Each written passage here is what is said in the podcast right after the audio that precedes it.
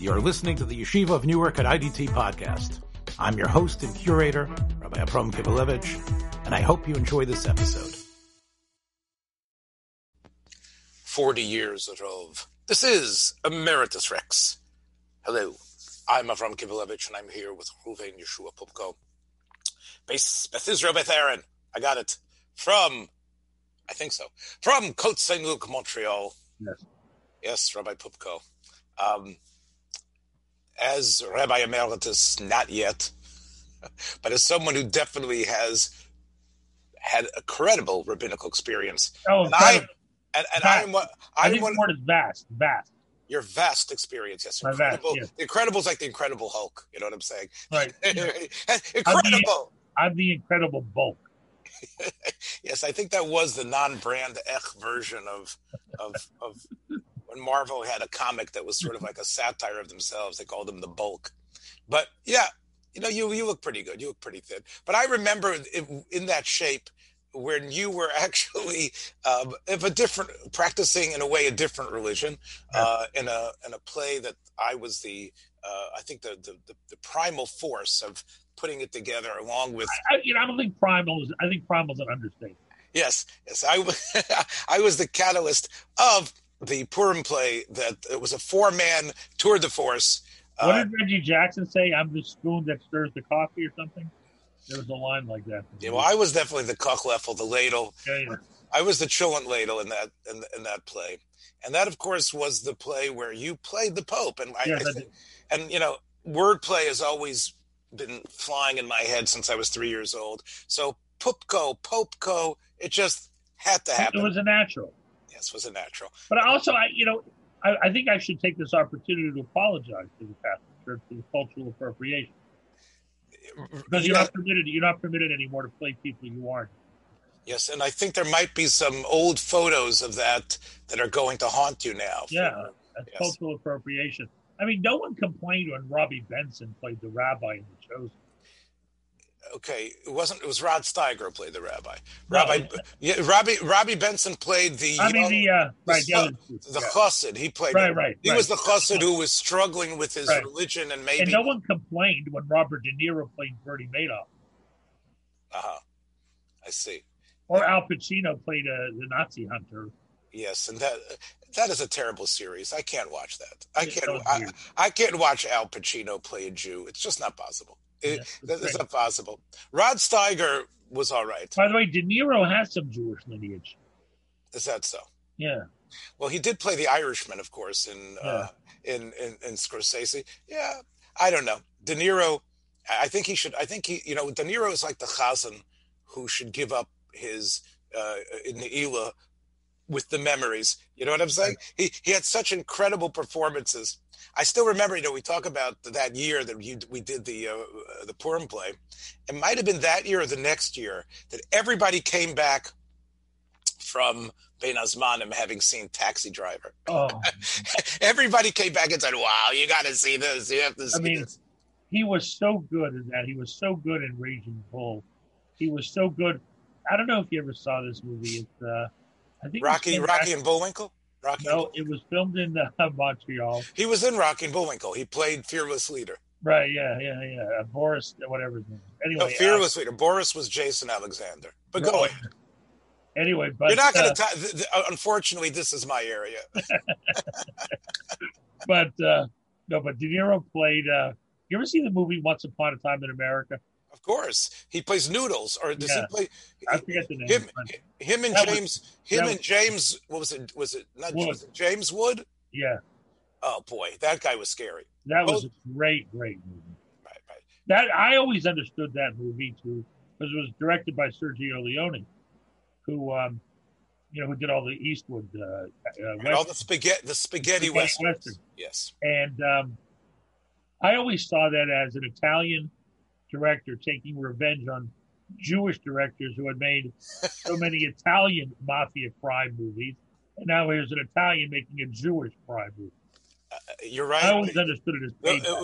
uh, At full circle, especially with Edward G. Robinson playing Little Caesar, you know, Yeah, uh, yeah. Edward G. Robinson from the Yiddish theater right. uh, playing the yeah. Um, although we, you, there was also, of course, Peter Falk uh, playing the Italian uh, policeman, and uh, yeah. so we there, there's always this great interchange of Jews playing Italians, right. Pupko playing a pope, and, right. and and my point though is is that you know maybe because of the fact that you inhabited that papal spirit, that you can relate to what Pope Francis has done the last week and a half or so. You know, I, am not just I'm a method actor, as you know, and I, you know, I uh, you, you're, you're, you're going to run with this. I think uh, you don't even remember. I happen to know that you you hardly remember the play. Are, I happen to know your memory. You know, I went to. You I was, hardly I was, remember it at all, and you are just going to create at a full cloth total. You, you know, I'm a, just you know, run with it. Know. Just run with it already. Yeah, so, you know, I'm, I'm, a Methodist, so I, I, I've actually stayed in Paris. You know, um, uh, you know, it's still I feel a very close affinity to popes after that high school production. You know, when I see a pope, I, it's almost like looking in a mirror. Yes, yes. Well, like I said, look, the way that uh, that skull cap sits on your pate definitely uh, indicates, in many ways, or resonates within me, images of some of these great papal figures. Yeah.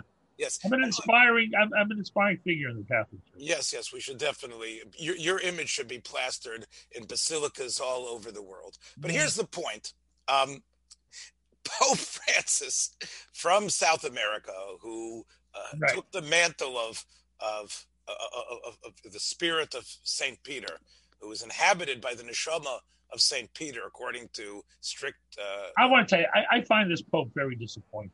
Okay, so, so let me say what he did first, and then you okay. can dump on him. Okay. What he has done is, first of all, one of the great religious leaders of the world who said, I'm going out there. I don't want to be trapped. I got the vaccine. And one thing I want to do is make a uh, is connect, connect bridges to the other great religion other than Christianity in terms of numbers, uh, Islam and going to Iraq, which of course we know as as Bavel or, or right. the place, you know, he lands in Baghdad. Remember, that's where Sura Pumbedisa, all the yeshivas right. eventually ended up. And he, he toured uh, these historic places. Uh, the and, and he, he connected to, uh, I think it was the great Shiite cleric there, who was sort of like the he's like the Rebbe Yoshev or Shlomo Zalman Auerbach of, of Shiite faith, um, Lahavdil, uh, Sistani, and they they met. They issued statements of working together. He also went for humanitarian humanitarian reasons to protect uh, the Iraqi Christians who obviously do not practice strict Catholicism. They're much closer to the Eastern uh, religions, the Eastern Christianity or right? And he went out there and it, it, was it was incredible. Uh, and I watched some of the images from my Wall Street Journal app. And thank you again for pushing me to get the Wall Street Journal and, and our program we did about the New York Times.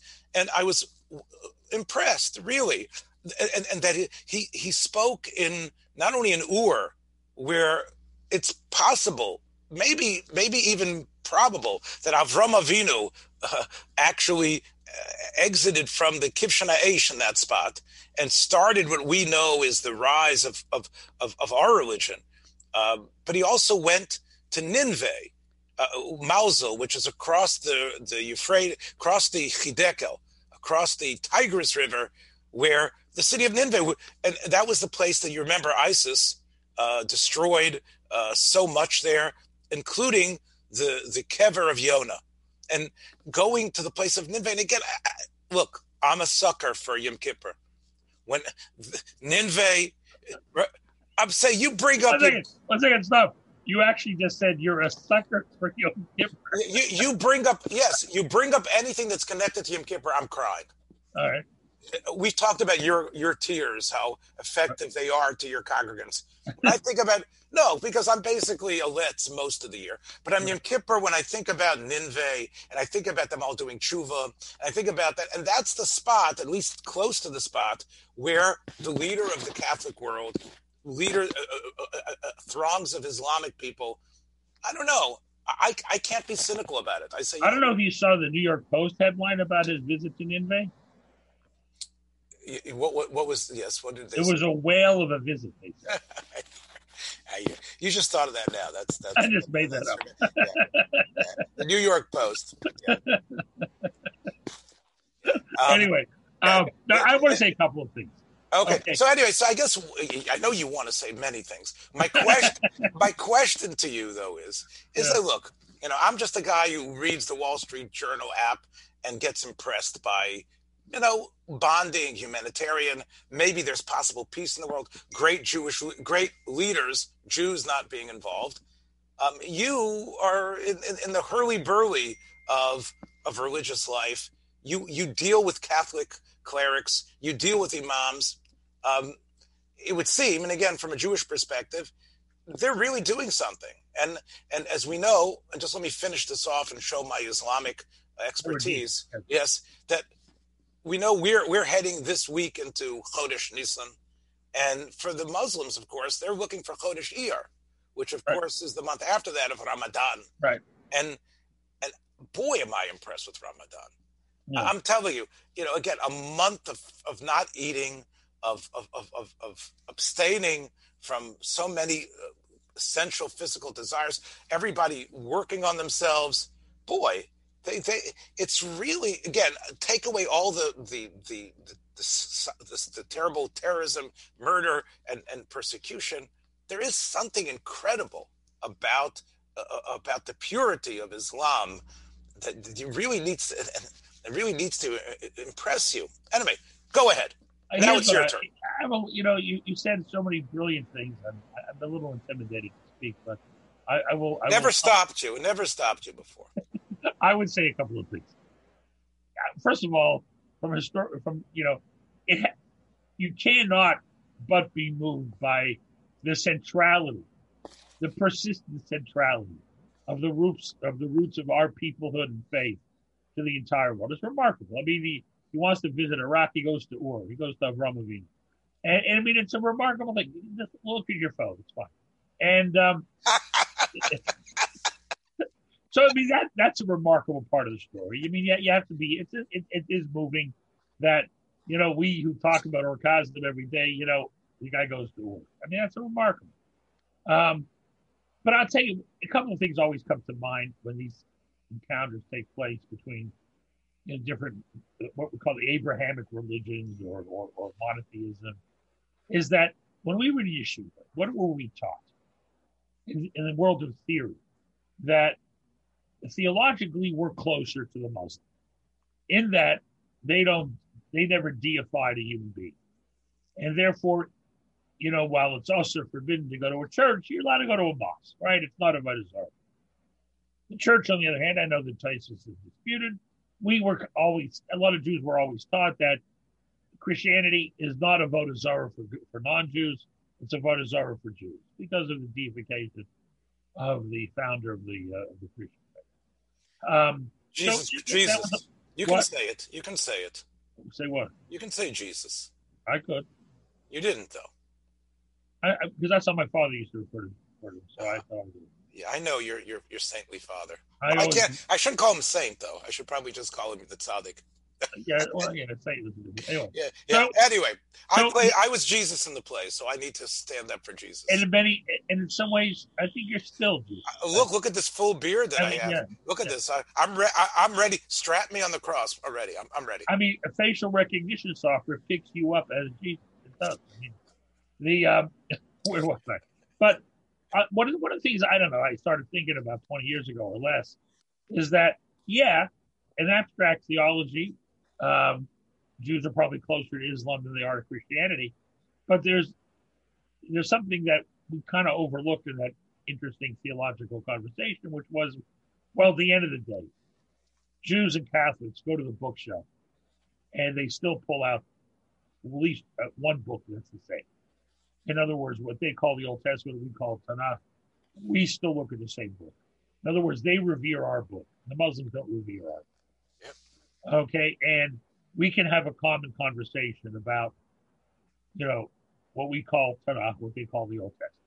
Right? We are the the foundational texts are, are held in are, are, revered in common, and that is a remarkable thing. Also, we should also keep in mind that the Catholic Church is significantly different than it used to be. That, you know, since Vatican II, and in mo- I think as if not more importantly since John Paul II, the official attitude of the Catholic Church, and again, I'm not claiming this trickle down to every parish priest in Santiago, but the official policy of the Catholic Church is an abandonment of supersessionism, the idea that the Catholic Church supersedes the covenant that God had with the Jews, and they abandoned that. John Paul II explicitly said the covenant with the Jews is still present. And that is an, a revolution. I mean, can you imagine a one religion changing a core principle of theology in, in terms of, of, I guess, the lack of better, modernizing their approach and their outlook to uh, other faiths? Because I, I think what people forget about this is that the upside of monotheism, we know, in many ways, it's inspiring, it's elevating, it's provocative to some, the idea of one God. And it also engenders a feeling of commonality between all people because we share an origin. That's why Chesed and Amuna go together. That's why Avram Avinu was Amuna Chesed and the founder of, of Judaism because he understood the ethical ramifications of monotheism, which is if there's one God, that means there's one human race. But the downside of monotheism is the attempted uniformity, meaning there's one human race, everybody has to worship the same way. The Catholic Church used to believe that. In other words, in order for you to be loved by God, you have to accept Jesus as your Lord and Savior. Now they don't believe that anymore, at least officially. Okay, they don't. I'm not telling you what's in every Catholic's heart, but official policy of the Catholic Church is that the covenant with the Jew is still alive, and that Jews can be Jews and loved by God, and that's a huge thing. Because if you believe in a religion that tells you God doesn't love the other guy who practices differently, that means you don't have to love him either. And the, the and, and, and, the idea that um, you are excluded from grace because you're not a Christian is what ends up killing, you know, millions of Jews. Now they've abandoned it. The problem is Muslims still believe it. Muslims do believe the world is either, you know, divided between the heretics and the, and the faithful. Right? They still believe that. And you cannot artificially separate their theology from their uh, behavior. The theology is the source of their behavior. And too many Muslims still believe that unless you're a Muslim, you are condemned. And that is what, and so when Pope Francis goes to Ur, it's a wonderful thing. But I still am deeply troubled by his other policies. In 2016, uh, an 86 year old French Catholic priest is beheaded by Muslim radicals in his church in France. And the Pope said, this has nothing to do with religion. All religions want peace. No, that's not true. It happens not to be true. I'm not telling you, you know, the majority of Muslims are terrorists. I would never say that. I don't believe it. I would say the overwhelming majority of Muslims are wonderfully kind and peaceful people. But too many Muslims continue to draw the conclusion of their theology to mean the other, you know, deserves nothing. So you think that Pope Francis should have uh, sounded an alarm bell within the Muslim religious world, the clerics, the ayatollahs, or whatever you want to refer to them. He shouldn't have just given them a pass over this ritzicha. He should have. He should have said, "You need to condemn this and you need to try to stamp this out. No, he should have said, "I'm the Bishop of Rome. I am I am the leader of the Catholic Church. We were involved in terrible crimes in the past, and we have learned from those crimes. We have learned from the Crusades. We have learned from centuries of European anti-Semitism leading to the Holocaust that we have to preach and teach differently. We have to believe even differently, and that's what Vatican II and John Paul II was about. Learn from us that sometimes of faith, which is a universal, which, which purports to be a universal faith, faith has a terrible downside of insisting on conformity. So, and, and therefore, what you're worried about, I guess, is that, that these meetings, although they create great photo ops, really don't induce ex- real internal change that's going to trickle down to stop extremism. and talk. Right, this is really what you're saying. I think that um, I, I, you know, I, I I'm not hundred percent sure that the strict Catholic theologians and thinkers um, actually embrace uh, the, the, changes of Vatican II and John Paul. I think that they recognize, just like Lubavitchers will not say publicly they think the Rebbe is Mashiach. I right. think they. Maybe I, you're right. I, I, again, this is my my. No, but, I, but I would also. My feel, my feeling is that they need to publicly call the Jews God's first child, uh, etc. Like, like our older brother in faith. right. I, I think that's what he said. Right. But if you would sit with them internally and say, okay, are they going to get paradise? They they reject Jesus. They consider Jesus, you know, a bastard son. No, but I would, but I would, I would also say that what they say publicly is very important. And yes, on the Catholic faith. And so you can be skeptical as to what they believe in their heart of hearts. I mean, you know, you remind me of a story. In uh, there's an yeah. apocryphal story about John F. Kennedy, where a CIA guy uh, comes to brief the, the president at that time, JFK, about. And he was with Marilyn Monroe at the time, right? You, you know, I. I okay, go ahead. it could have been Judy Garland. I, I don't know. so, um, Judy went the other way, as far as I know. go ahead. So, so she, he, he, comes to brief him. He says, "Listen, Mr. President, we have uh, uh, microphones in the president's uh, in the in this dictator's bedroom. We know what he says behind you about you behind closed doors. We have the tapes. He says wonderful things about you. And you know what JFK said to the CIA guy? What he says behind closed doors doesn't matter. What he says standing on the balcony in front of 10,000 people, that's what's going to determine. Right. No, no, no, no, no. I agree. No, I, I, no, you know, so I'm saying the Muslims, from again, I don't want to paint them all with the same brush, but they, again, especially the religious ones, you know, uh, they they they're sort of like the Haredim in a sense that they refuse to kowtow. They refuse to and and yet on the other hand, um, you know, so you have to you have to again as as as terrible as that is in terms of the repercussions, you have to be impressed by their integrity. You know what I'm saying? Oh no, no, but but but also you should also be grateful as Jews that we, the children of the faith, that always taught us that God uh, does God does not deny the world to come, right?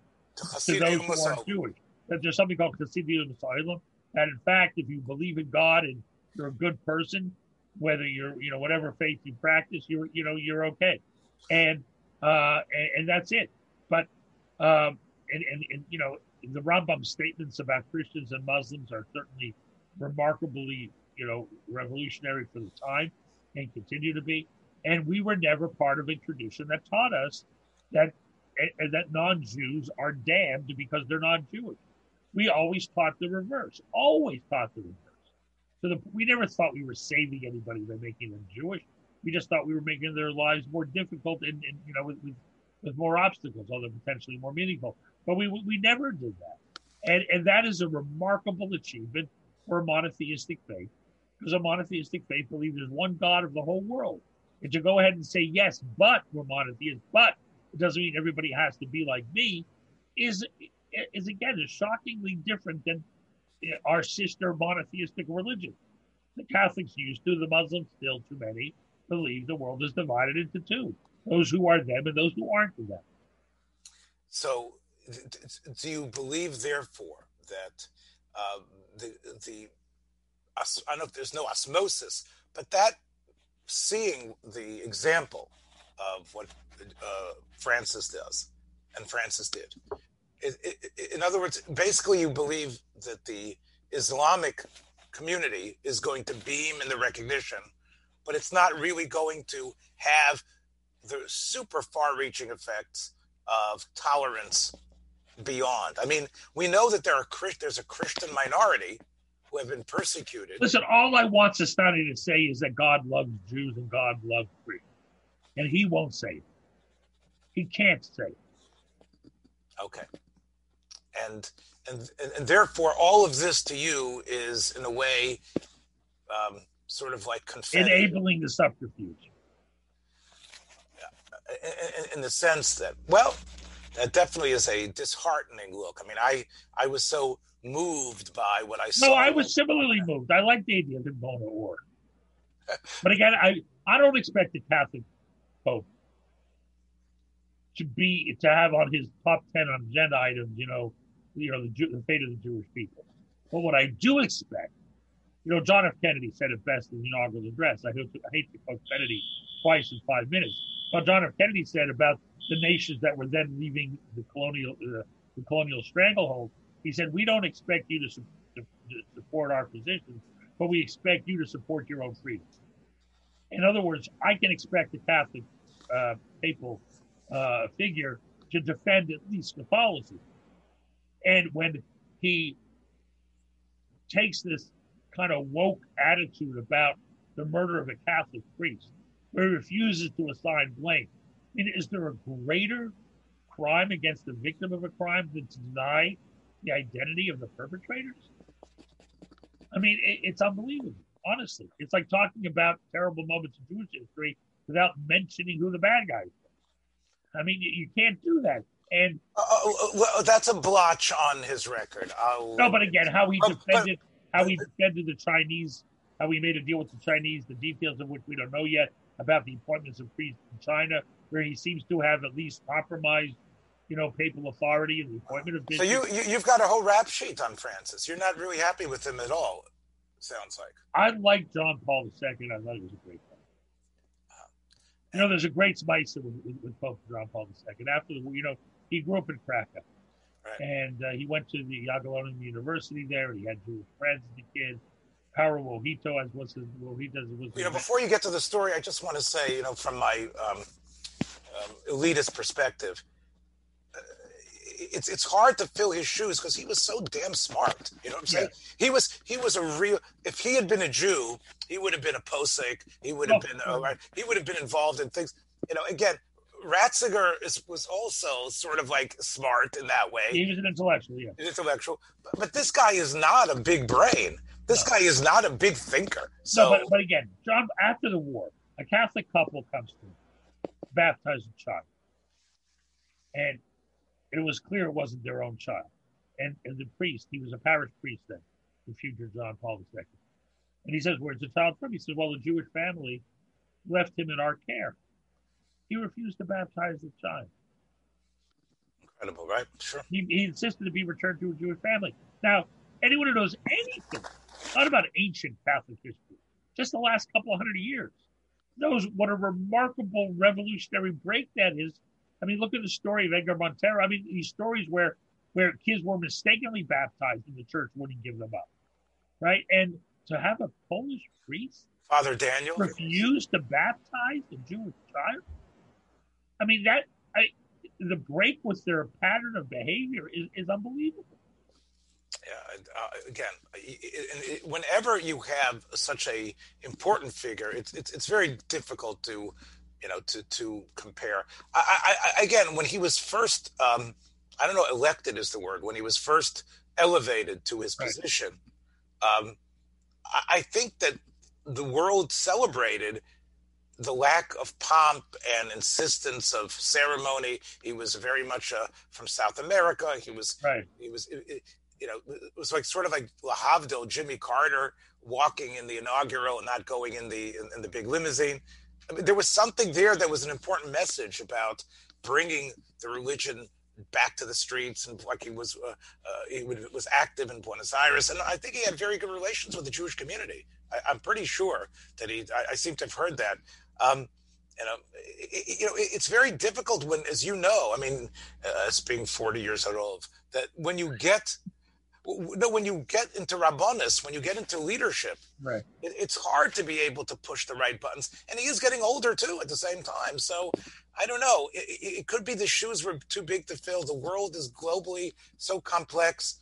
But you would say that you know you seem to be disappointed with him in general in terms of his whole uh, career as Pope, right? He's, I think he has. Um,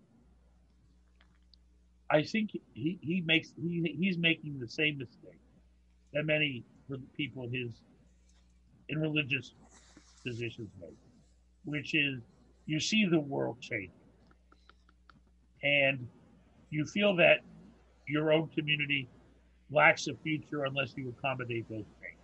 This is not a revolutionary idea. People have thought this, you know, for many, many, many generations. And unless you liberalize, as he tried to do, whether it's relations with, with gay, whatever it is, whole host of issues, that, uh, you know, is partial to America, is partial to capitalism, and unless he buys into the current trends, the Catholic Church will be left uh, irrelevant. Uh, the reality is, what we know from the past couple of hundred years of modern life and the place of religion, is that the religions that liberalized, whether it was the Methodists or the Reform movement in Judaism, they end up with empty pews. And that's the reality. There is no model of success. That means if you and I were sitting in 1850 debating the merits of the Reform movement, anybody could make a very compelling case that the Reform movement is necessary and vital to the future of the Jewish people.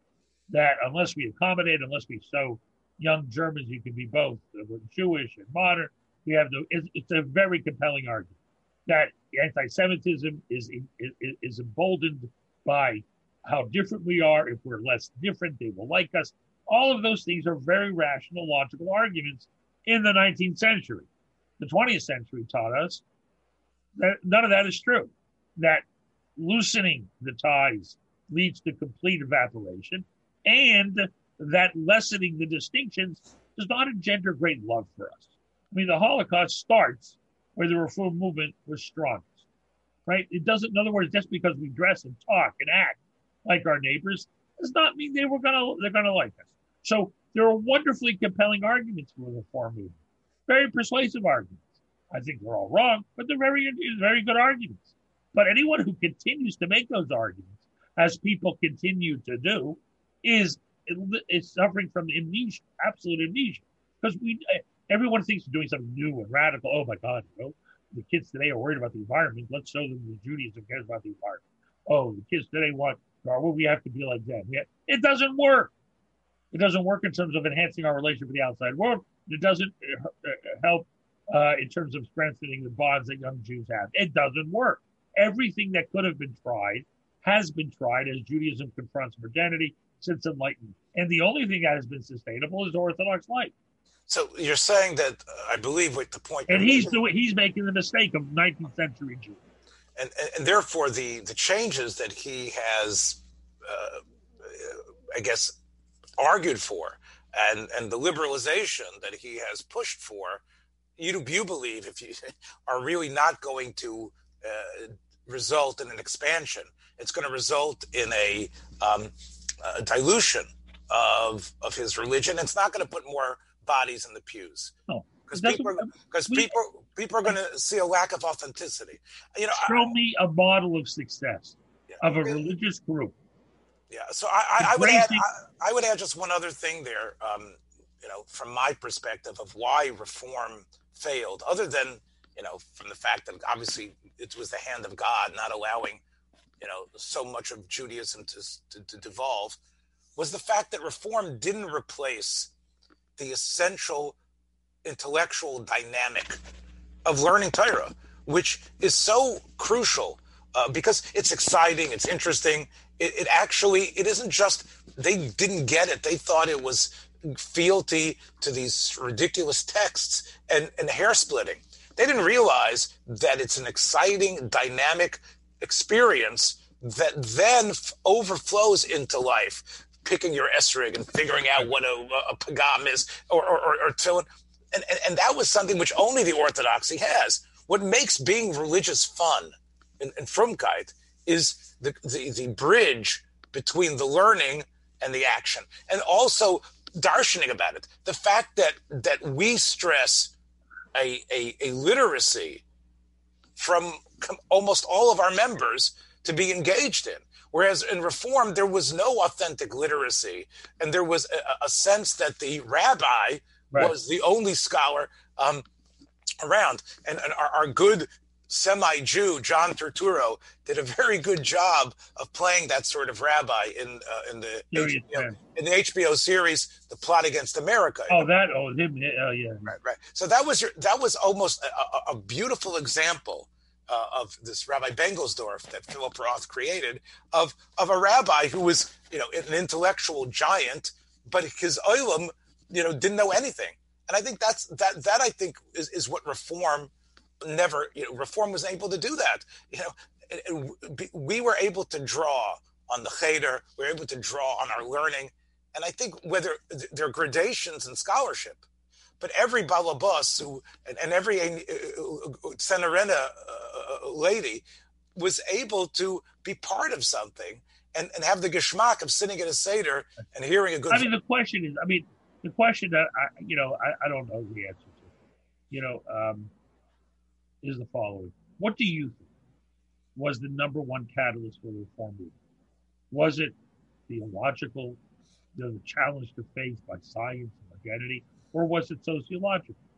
Was it the impetus to uh, to combat anti-Semitism? What was the issue? What really drove the early reform movement? Well, again, it, it, existed, of course. You're right. In, in, different places in different countries. Right. You know, in Germany, it was one place. And by the time I got to Hungary, it was something else. In Italy, of course, it never really had the the the friction. Uh, the idea of, of of being enlightened, you know, was, was was sort of part and parcel of the atmosphere. But again, as someone who studied this and and, and is very was very involved in it, and, and when I was younger, I would say it had to have been the sociological uh, mm. rift. The fact that, that that that the society was now open, but the only way you could walk over that bridge is if you changed your look and were able to have a commonality. Uh, I, I, I, think it definitely was, and, and, and that that that was dangled in front of them was so precious and so incredible that reform seemed to be the most logical way to get from point A to point B. The less we are distinct, the more we're like our saviors, the more we're like our benefactors, the more we will share in this, which is really, again, you know, why reform was so strong in the United States as well. Well, let's end today with, with an, another uh, idea that I, have discussed with other people. We talked about uh, Benedict before and, and, and he will probably, in, in terms of uh, the importance to the Catholic Church theology, be only a, you know, an asterisk. He maybe did his best work before he became Pope. You know what I'm saying? You know, Pope was sort of like, oh, I got, I got the Oscar for the, you know, for, for my last performance. But right. really, what he did was before, despite his, you know, his flittering with Nazi youth. But one thing I think he did, which I would like to introduce into Judaism, yeah, stepping down. Yeah. Stepping down, you know, the idea that, okay, I'm not the God of authority. Look, there's something going on with me, with my uh, intellectual faculties. The doctors have said that you've got the beginning of sclerosis in your brain, right? Whatever it is, um, you, are not well. We still have this idea in Klal Yisrael that you go to the last, and and, and the belief. Uh, look, I don't want to mention specific names, but there have been great rabbonim, great tzaddikim, who were propped up like like a mummy, and then there were people pulling the strings behind them and right. using them. Ratzinger said, "Look, I'm old. I don't have the energy. I don't mind if I'm shivrei luchos. Give me COVID. I'm still going to have a little villa that I can learn. Wouldn't that be a, a, a great mushal for for us?" You know, the, the Chafetz Chaim Baruch Hashem was Zoche, uh, and I would say Rabbi Yoshev, even though I know many people would disagree. I, I, don't know if the last year or two he was the same, but he, he God gave him a tremendous bracha in terms of his mind. But the Satmarov, I saw him in, in his when he was different, you know, and others. Don't, don't you think it's there's a compelling model from what Ratzinger did I don't know if you've thought about this, but yeah, that's very interesting. I mean, you know, um, and the imams don't do it. In, Muslim, in the Muslim world, they're like us, you right. know, till the death. Because okay, you know, and and, and and and therefore we know the last couple of months and years of their life, it's a subterfuge. I mean, here's the thing. I, I, guess you'd call it a Yetzer Hara, but the reality is when you get to a certain age, which you and I are both closer to than Neto and as he used to say, it's closer than further. And um, we're a lot we're a lot closer to uh, the big play in the future than the Purim play that we did so many years ago. Right, and uh, no, I was just talking about. Uh, Although I did come back, I did come back from that death, but we'll see. Go ahead. No, but here's the thing. I mean, I, you know, obviously everyone's talking about uh, what happens when Erev Pesach falls on Shabbos.